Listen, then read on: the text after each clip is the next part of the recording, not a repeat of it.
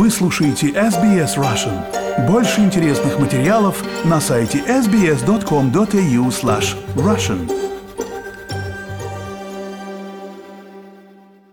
Добрый день, вы слушаете подкаст SBS Russian. С вами Виктория Станкеева.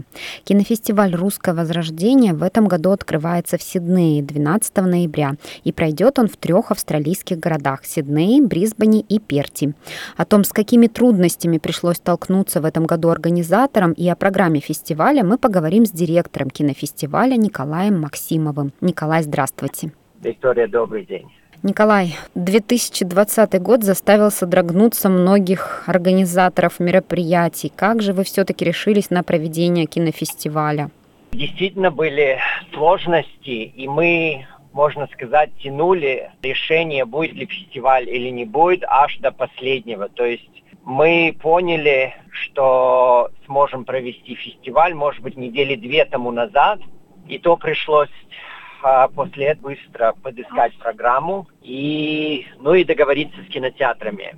Старых фильмов вообще нет в программе. У нас, можно сказать, самый старый фильм это Андрея Смирнова, француз, но он вышел в конце прошлого года, то есть в конце 2019 года. То есть все фильмы, они новые, да? Программы? Да, они, в принципе, все новые, да. И есть даже, можно сказать, три фильма, которые, два, которые вот в данный момент сейчас идут в России в прокате. Это детский фильм «Белка и стрелка», а также фильм «Учителя Стрельцов». И хочу еще сказать а, а военный фильм а, «Подольские курсанты», он вообще еще даже не вышел в прокат в России, так что это действительно самая такая новинка. А вы сами к какому фильму особенно внимательно бы рекомендовали присмотреться? Ну, вы знаете, когда мы как бы вот последние несколько недель стали подбирать фильмы для программы, мы хотели именно найти фильмы из разных жанров, вот, чтобы была как бы комедия, чтобы было что-то детям посмотреть. Так как в этом году все-таки отмечаем 75 лет после окончания Великой Отечественной, то есть должны были быть хотя бы один, но мы подобрали два фильма на военную тему. Я считаю, что все фильмы, которые мы все-таки сумели подтвердить для программы в этом году, они сильные, хорошие актеры, знаменитые режиссеры, Например, даже Александр Петров, который на сегодняшний день, наверное, считается как бы, ну, самая звезда российского кино. Он у нас в двух фильмах. Первый фильм «Лед-2», во втором фильме он играет, значит, футболиста. Фильм называется «Стрельцов». Режиссер Алексей Учитель. Да, эти имена уже говорят сами за себя, что нужно идти на эти фильмы. А, Николай, а запланированы ли церемонии открытия в таком и будут они проходить в таком же виде, как обычно, или какие-то изменения планируются?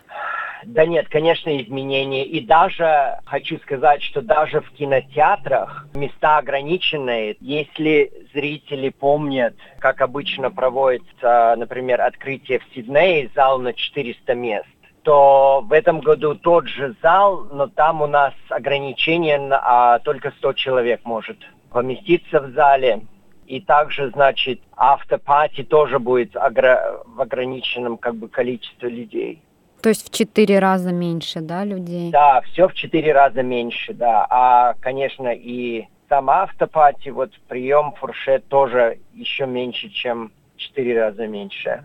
А каким фильмом откроется фестиваль в Сиднее? В Сиднее мы все-таки а, выбрали фильм «Подольские курсанты», который вот до сих пор даже не вышел в прокат в России. А, там играет Сергей Безруков.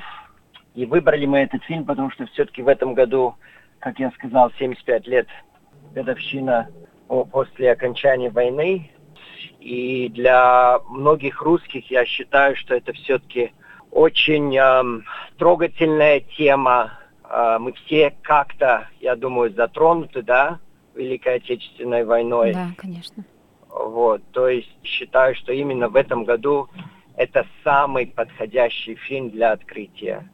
В этом году вы изменили логотип своего кинофестиваля и добавили маску матрешки. Кто из вашей команды придумал такой интересный ход? Вы знаете, мне кажется, это даже мой сын. Да, Мы здорово. просто сидели за столом, обсуждали, потому что все нужно было, как я сказал, в последнюю минуту подготовить. И сейчас, конечно, выдумывать новый логотип времени не было. Вот и мы решили, значит, посмотреть, какие у нас были логотипы предыдущих годов. И вот мне сын посоветовал, почему нам просто не надеть а, маску. Мне а, кажется, это гениальный ход был.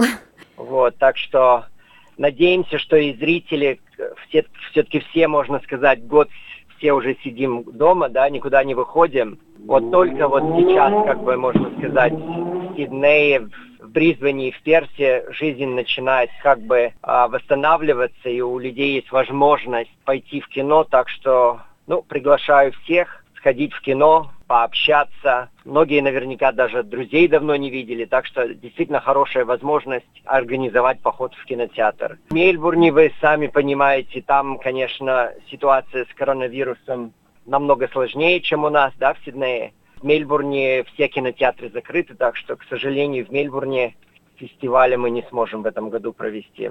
Да, я надеюсь, что наши соотечественники поддержат такой хороший проект и откликнутся, и приняв все необходимые меры предосторожности, все-таки придут. Тем более, что сейчас билетов, я так понимаю, будет в четыре раза меньше, поэтому нужно, наверное, продумать, да, и купить билеты заранее. Да, обязательно всем слушателям просто напоминаю, просто следите за информацией на нашем сайте или на Facebook, да. Еще хотел сказать, что в этом году таковой поддержки даже нет от, ни от Министерства культуры, ни от спонсоров. Так что, пожалуйста, поддерживайте наш фестиваль. Это у нас 18-й кинофестиваль в этом году. Надеемся, что и он будет продолжаться и в следующем году, когда уже ситуация, мы надеемся, как-то восстановиться. Приходите и поддерживайте а, последние русские фильмы. Спасибо большое. До свидания, Николай. Спасибо, Виктория.